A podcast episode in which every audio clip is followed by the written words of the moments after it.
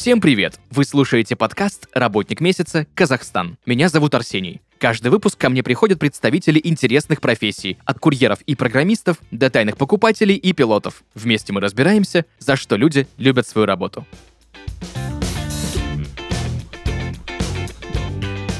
Друзья, и сегодня в подкасте «Работник месяца Казахстан» София Тен, рилсмейкер, продюсер съемок. София, привет. Всем привет. Очень приятно, что меня сюда пригласили. Спасибо за в целом приглашение. Спасибо большое, что согласилась сегодня в подкасте «Работник месяца Казахстан» обсудить свою интересную профессию, довольно молодую. Я так понимаю, недавно это появилось, но еще 10 лет назад. Трудно было представить, что что-то такое может быть. Давай более подробно разберемся, кто вообще такой рилсмейкер. Да, конечно, эта профессия совсем молодая, появилась примерно год назад, и она немного схожа с тем, тем же самым TikTok-менеджером. А, получается, когда Reels только появились э, в Инстаграме, а, алгоритмы у него были еще немножко, так скажем, глупенькие, и а, если вы помните, а, можно было просто нажать там один лайк, например, на видео со сноубордами, и следующие 10 видео у вас будут со сноубордами. И тогда все скептически относились к Рилсам, а никто не думал, что они будут популярны, никто не думал, что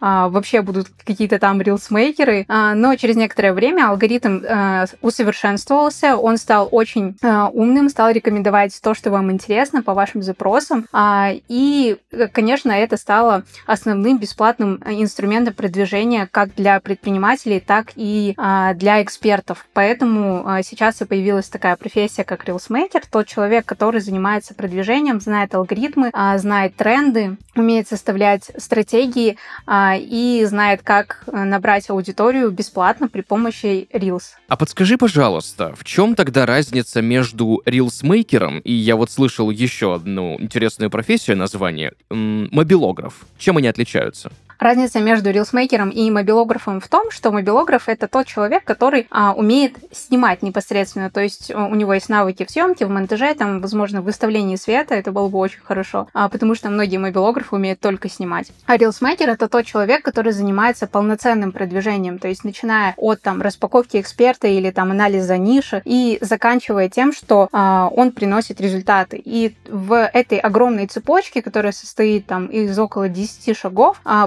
посередине есть а, один шаг. Это съемка, а, которая занимает там, ну, наверное, 30% из всего, что проделывает рилсмейкер. И в этом и есть разница между рилсмейкером и мобилографом. Грубо говоря, рилсмейкер может быть мобилографом, но мобилограф не является рилсмейкером. Да, да, можно и так сказать. Какими, а, знаешь, навыками, знаниями и умениями нужно обладать, чтобы быть э, рилсмейкером, рилс-продюсером, да? Где этому можно mm-hmm. научиться? И знаешь, что мне еще интересует. Нужно ли иметь образование, например, в сфере кинопроизводства? Это же все-таки видео. А, сначала давайте поговорим о навыках и знаниях. А, на самом деле, в первую очередь, а, нужно обладать знаниями в сфере SMM, как я считаю. То есть social media маркетинг, либо контент-маркетинг, потому что продвижение через Reels это и есть в целом маркетинг. А, как многие думают, нужно уметь, ну, только снимать, иметь, например, а, просто телефон, а, там, хорошие марки для того, чтобы видео были качественными и знать какие-то, возможно, базовые алгоритмы. Да, можно продвигаться и так, но для того, чтобы приносить полноценные результаты, ведь наша цель это не просто, например, набрать аудиторию, а нам нужно сохранить эту аудиторию, сделать эту аудиторию лояльной и сделать так, чтобы она покупала у этого бренда или эксперта, была заинтересована в нем. А это это как раз-таки делает маркетинг, а не э, просто видео, которые мы снимаем. Второй навык, которым непосредственно нужно обладать, это э, сама съемка, то есть знание препродакшена, продакшена и постпродакшена. То есть съемка у нас делится как раз-таки на три этапа. И если говорить о самой съемке, то более важно отработать все детали на препродакшене, то есть э, перед самой съемкой все организационные моменты. А нужно уметь коммуницировать с разными людьми, договариваться, уметь э, находить локации, может быть, какие-то необычные, а, может быть, просить где-то скидки, подстраиваться под бюджет, управлять этим самим бюджетом, находить нужных тебе людей, нужных моделей, которые подойдут под эту съемку, а там продумать заранее, какой будет тон voice, какое будет настроение у видео и так далее. Потому что если мы всего этого не учтем, то на съемке будет бардак. Далее происходит сама съемка, и на этой съемке, естественно, нам нужно знать, как правильно выставить свет, как сделать кадр интересным, композицию составить, технические настройки света, а, камеры, звука, чтобы это все э, гармонично смотрелось и работало. И уметь нужно также уметь решать какие-то форс-мажорные ситуации и а, курировать процесс самой съемки. Также, а, ну, зачастую, когда мы снимаем Reels, а, у нас как бы присутствуют спикеры на съемке. А, то есть те люди, которые доносят какую-то информацию, особенно если это эксперты.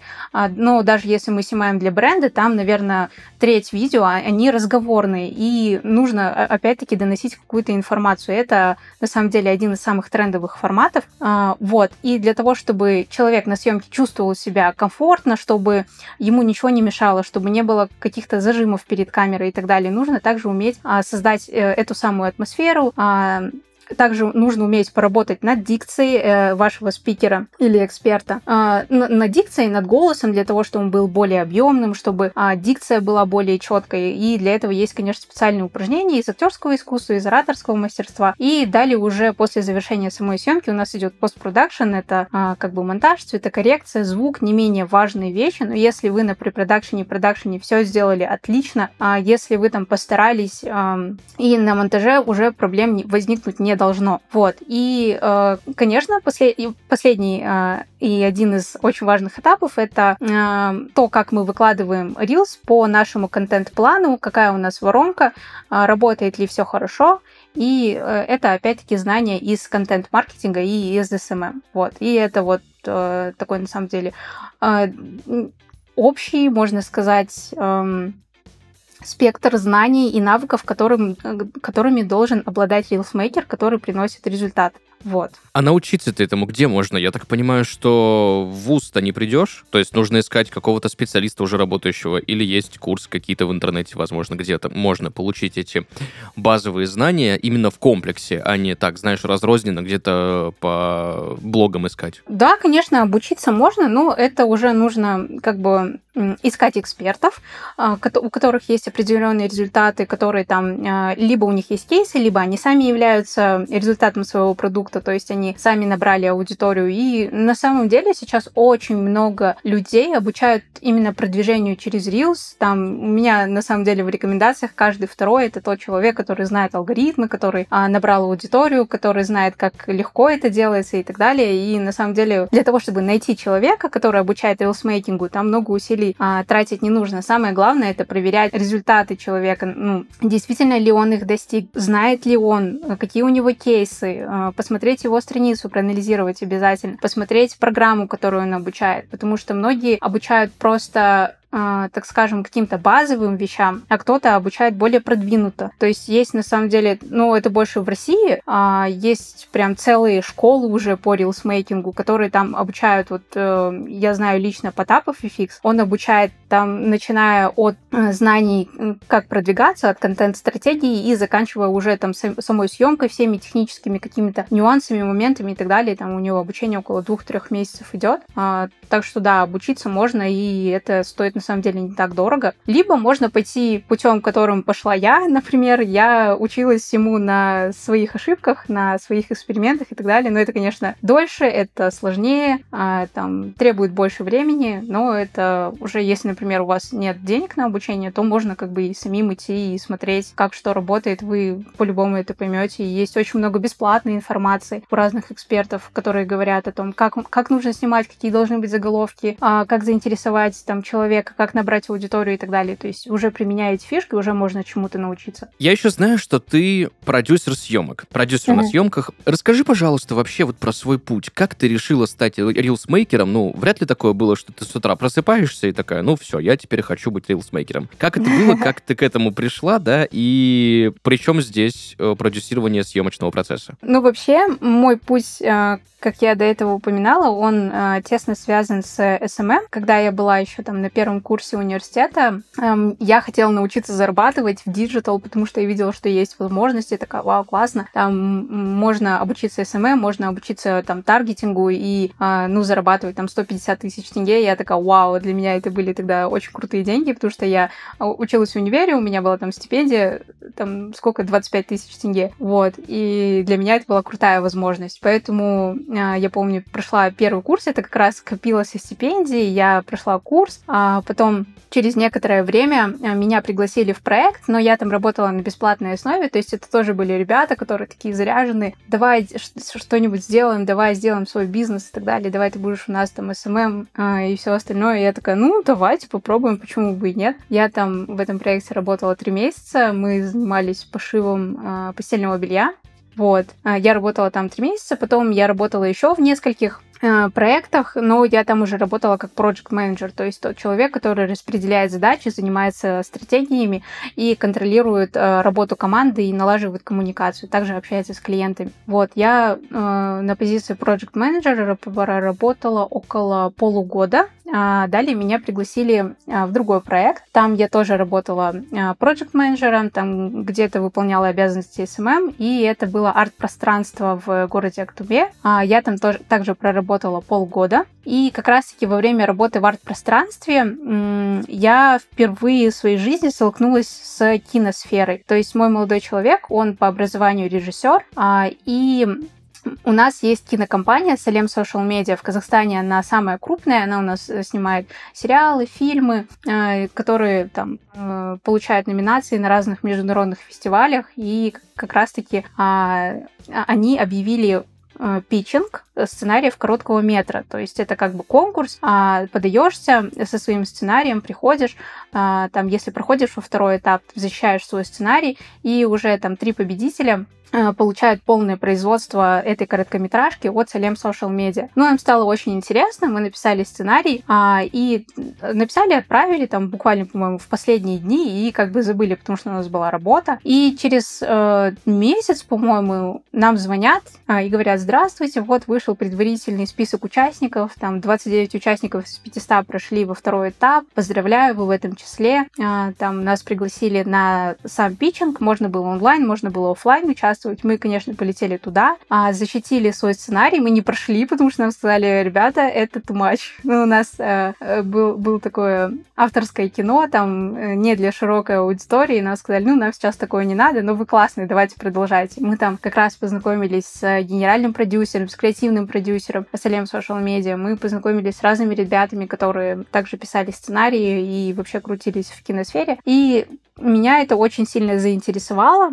я подумала, что, ну, было бы круто один день, ну, там, в один день прийти на съемочную площадку и увидеть, как это все работает. А, вот. И а, так сложилось, что мы потом эту короткометражку сами отсняли. А я как раз-таки, э, можно сказать, была продюсером, но я занималась всеми организационными моментами, то есть там, ну, у нас, конечно, был очень-очень маленький бюджет, а мы на свои деньги ее отсняли, там нам все друзья помогали, как это обычно бывает, да, там у начинающих киношников, а, вот, и, получается, я занималась там распределением бюджета, поиском всего, что нужно, там, локации, актеров, а, машины, транспорта, там, и практически все мы там находили бесплатно, вот, и после этого у меня возникло такое еще большее желание поработать в киносфере. И уже там спустя э, полгода я ушла из найма я на тот момент уже ушла, мы как бы ушли с проекта а, арт-пространства, мы уже там короткометражку снимали тоже в городе Астана, а, где я проживала там последние 11-12 лет. И эм, я снова ушла в найм, там работала в найме, и потом уже через полгода я как бы у меня случилось такое, можно сказать, профессиональное выгорание. Я устала от своей работы, устала от того, что я, ну, как бы э, меня стал не устраивать мой заработок, э, что вообще происходит на работе, а, что все как бы рутина одно и то же, и мы как-то одновременно решили с молодым человеком уволиться и просто заниматься а, как бы съемками. То есть объединить наши знания того, что он умеет снимать, я умею а, продвигать и как бы предлагать это различным Э, предпринимателем, и на связи особо не было, мы просто шли такие, здравствуйте, а, там, вы не хотите там продвигаться, то все, э, не хотите рекламный ролик, вот мы такой-то снимаем, мы сейчас собираем себе портфолио, и как раз-таки так получилось, что мы наткнулись на сникершоп, мы им также отправили а, то, что мы умеем, какое-то наше базовое портфолио, и э, они заинтересовались, и мы отсняли им как бы просто первый рекламный ролик, мы даже не думали, что вот дальше мы пойдем будем снимать для них рилс. Мы отсняли для них рекламный ролик, и они говорят, ребята,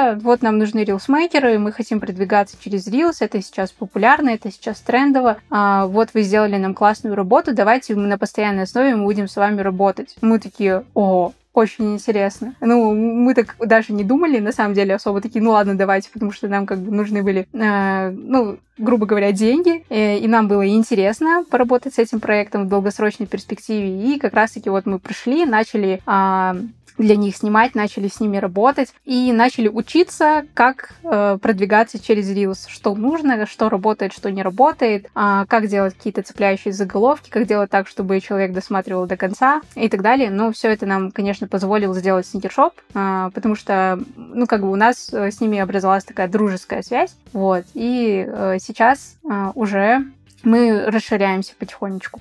Знаешь мне что? Не очень понятно, давай более подробно разберем, как вообще проходит через Reels продвижение. Вот давай, наверное, весь процесс, да, от э, идеи ролика, съемки до самого готового ролика, в общем, короче, с самого начала до самого конца, и потом само продвижение, mm-hmm. то есть что нужно делать, как нужно делать, э, причем тут контент-маркетинг, какие элементы оттуда нужно брать. А, хорошо. В первую очередь, а, ну, представим, что у нас есть там какой-нибудь клиент. Например, к нам обратился бренд очков, и они говорят, вот, мы хотим продвигаться там через Reels, нам нужны продажи, нам нужны новые клиенты, у нас там сейчас, не знаю, какой-нибудь спад или небольшой застой, давайте что-нибудь сделаем. Мы такие, хорошо, вот, мы берем этого клиента, а, и, например, если у них есть маркетолог, то мы работаем напрямую с этим маркетологом, мы у него узнаем, какая аудитория, а, какие есть конкуренты в их нише, какие у них преимущества, а на чем строится вообще сам бренд и так далее. Потому нам это важно знать для того, чтобы это доносить через контент. И это как раз-таки контент-маркетинг. То есть а, нам нужно доносить определенные смыслы, нужно доносить Э, какой-то бренд, зачем, почему у них нужно купить, а, в чем, в чем преимущество, сильные стороны этого бренда. И э, как раз-таки при помощи контент-маркетинга можно как бы в Инстаграме создать такое, э, такую экосистему а, и показать то, что это бренд, он не просто хочет тебе продать, он хочет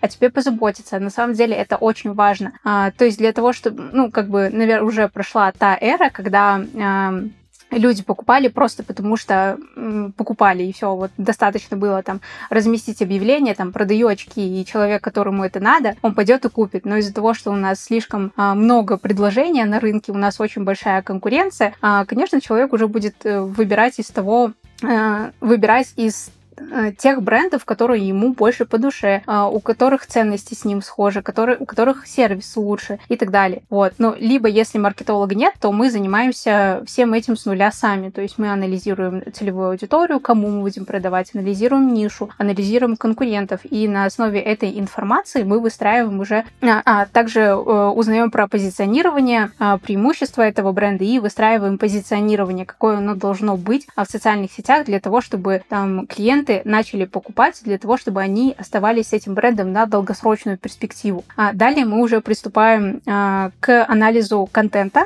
в этой самой нише, какие видео а, самые популярные, какие видео набирают больше просмотров, почему они набирают столько просмотров, а, что может быть интересное людям, которым мы продаем, какие у них могут быть потребности, чем они закрывают, а, как, какие потребности они закрывают именно этим брендом.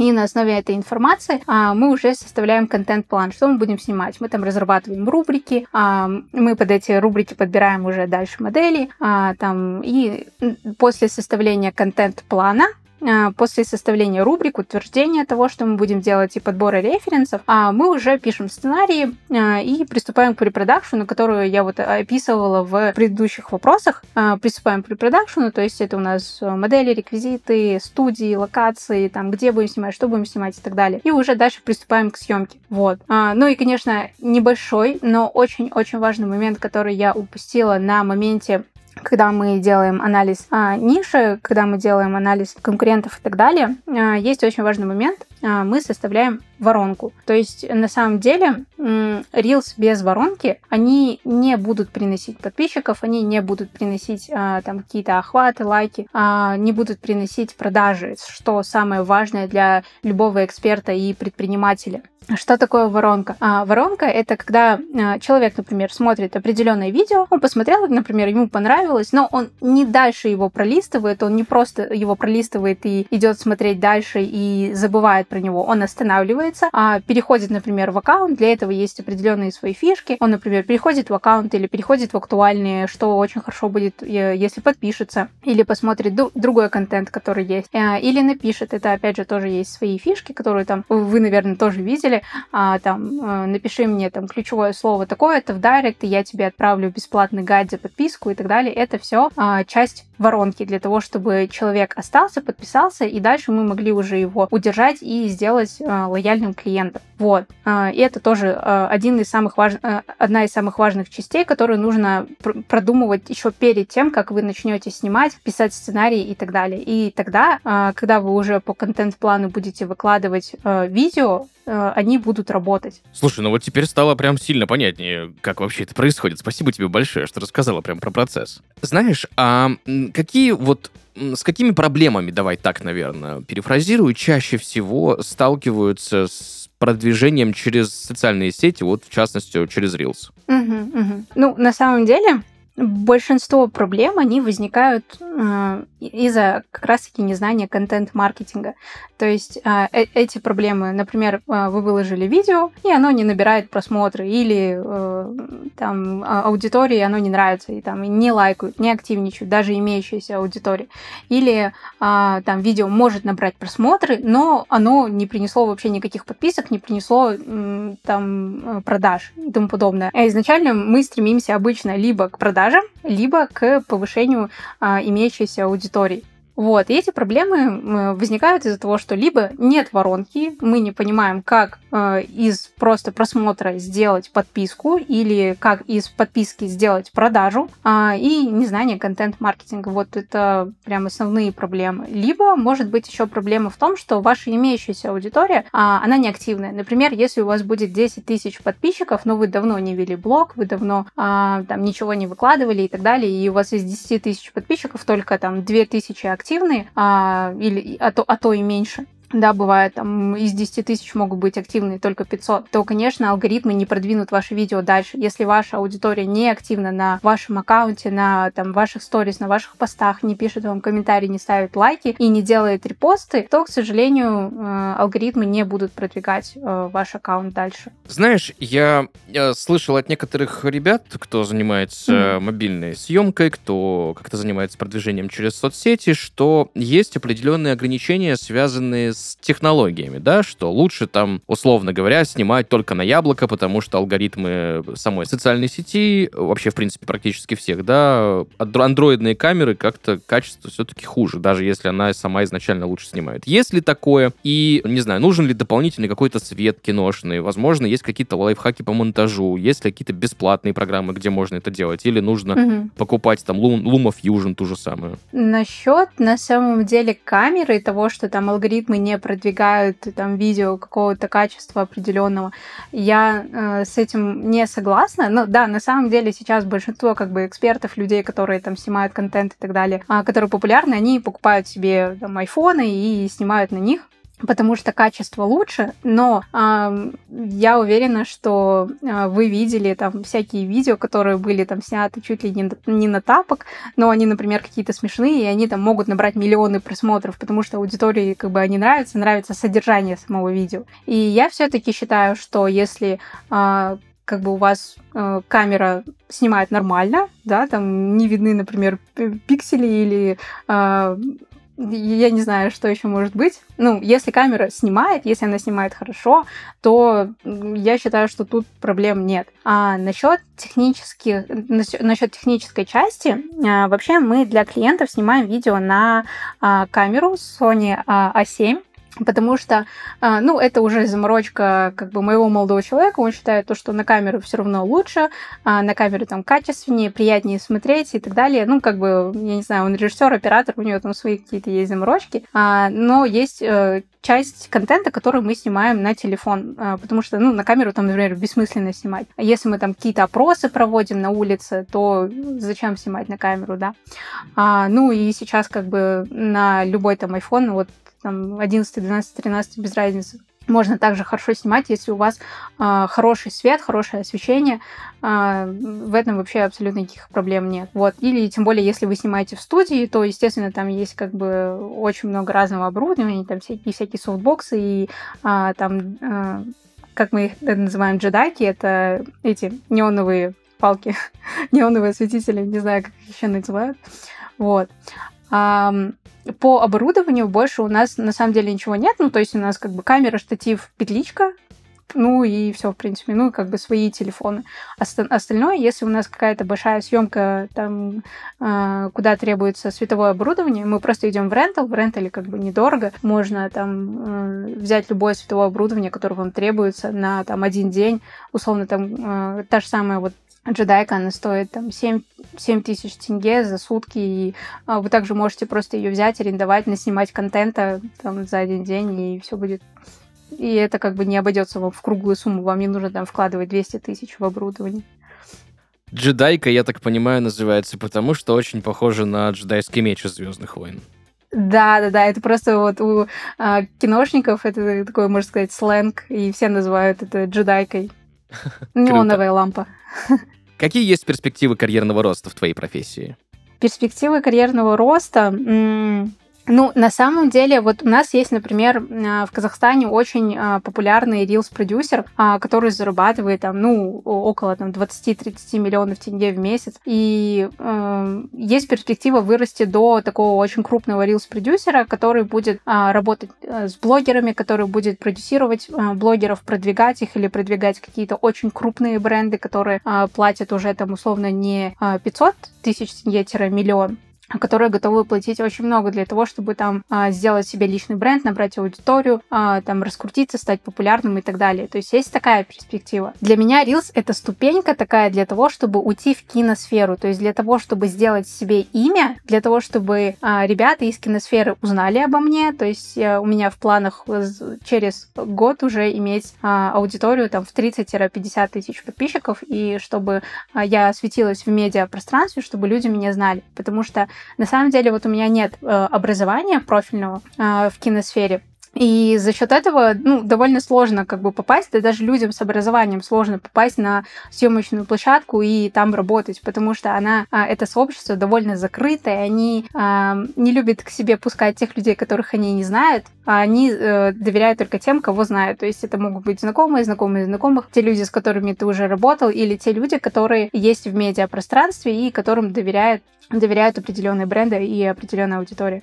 То есть я сама несколько раз участвовала в крупных коммерческих съемках. Там мы снимали для больших там строительных компаний, еще кого-то. Я участвовала в роли администратора. И как бы а, все-таки я оттуда, я уже пообщавшись, пообщавшись с разными людьми, я поняла, что действительно это сообщество довольно закрытое. И чтобы как бы продемонстрировать свои навыки и себя как специалиста, а, нужно либо иметь блог, а, либо уже там э, проходить более тернистый путь, это идти на съемки, работать бесплатно, там, смен, э, там часовые какие-то 10, 12, 15 часовые смены, завоевывать доверие, а, общаться с разными людьми, и это довольно все-таки тяжело, там даже просто попасть на проект, вот. Признавайся, что для тебя самое трудное в твоей деятельности, самое сложное? А, самое сложное, да, есть такой момент.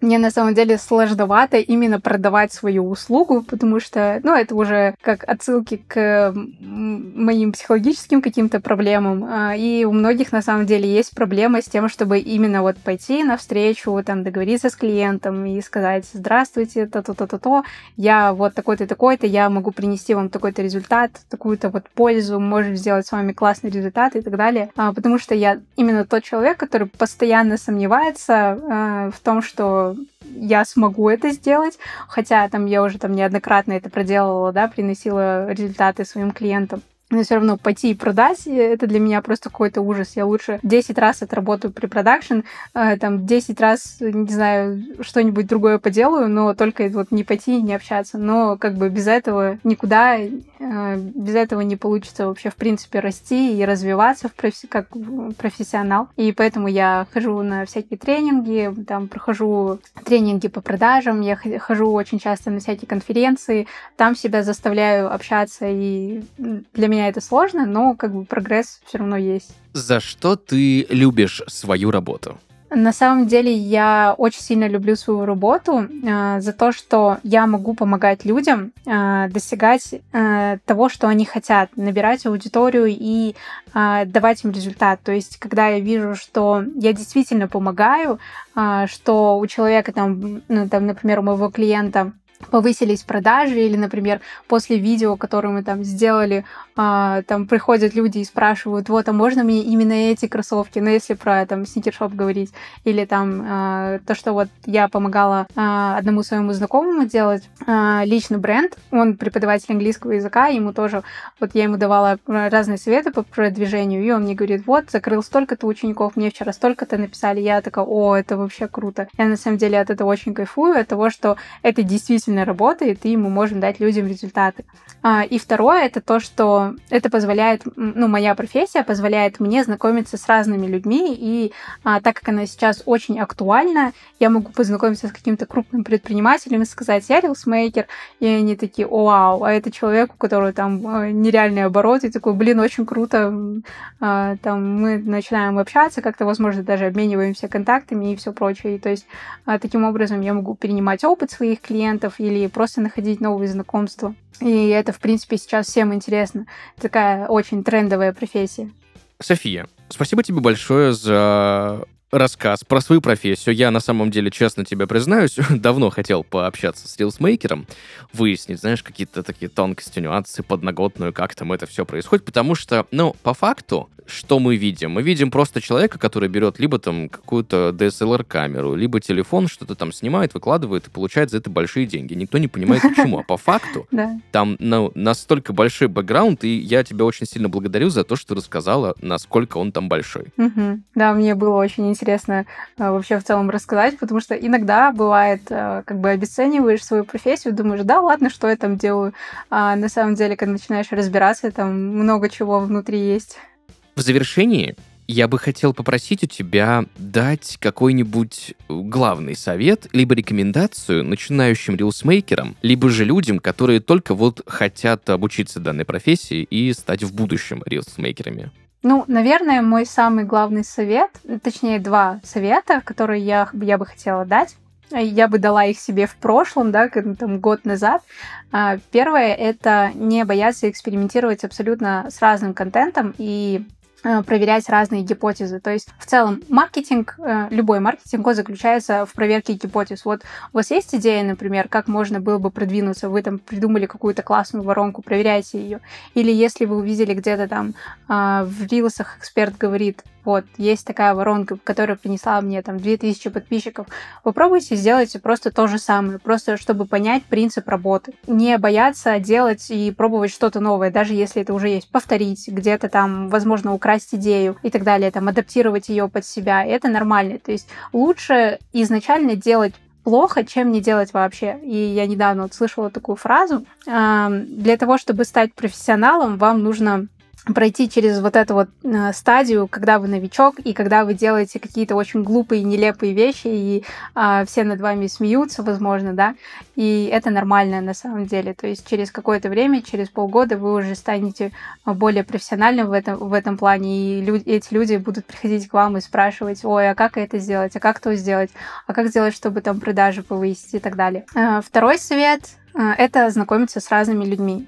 Э, вы никогда не знаете, а, как этот человек повлияет на ваше развитие. То есть, где это можно делать? Если вы там живете э, в городе Алматы или в городе Астане, вам будет попроще. То есть, ходить на конференции, они тут постоянно проходят, абсолютно разные какие-то бизнес-форумы и так далее и тому подобное. А, и идти вам нужно туда не за тем, чтобы получить знания. Это тоже одно из, но самое главное это знакомиться с людьми. А, ну, или если вы из какого-то небольшого городка, то на самом деле в маленьких городах тоже есть сообщества, а, и вам нужно просто их искать, сообщества по интересам. Например, не знаю, э, если вы любите читать книги, найдите клуб читателей. Если вы любите там кино, найдите клуб киношников или клуб английского языка и так далее. И, и ходите, общайтесь. Если этого нет, вы можете создать это сообщество сами. Мы сами занимались созданием разных сообществ, и это на самом деле очень сильная штука. Люди, которые будут вас поддерживать и э, давать вам какую-то обратную связь, мотивацию, э, это очень нужно. Великолепно. Спасибо тебе большое за этот классный совет. Друзья, Сегодня в подкасте работник месяца Казахстан София Тен, Рилсмейкер. София, еще раз спасибо тебе большое за этот разговор и за сегодняшний выпуск. Спасибо большое вам за то, что пригласили и выслушали все, что я говорю. Мне кажется, нужно более коротко формулировать свои мысли. И, конечно, спасибо всем, кто дослушал это до конца. Я надеюсь, а, были какие-то полезные вещи и советы, которые вы сможете применить для себя. Друзья, на этом у нас все. Услышимся в следующих выпусках. Пока-пока.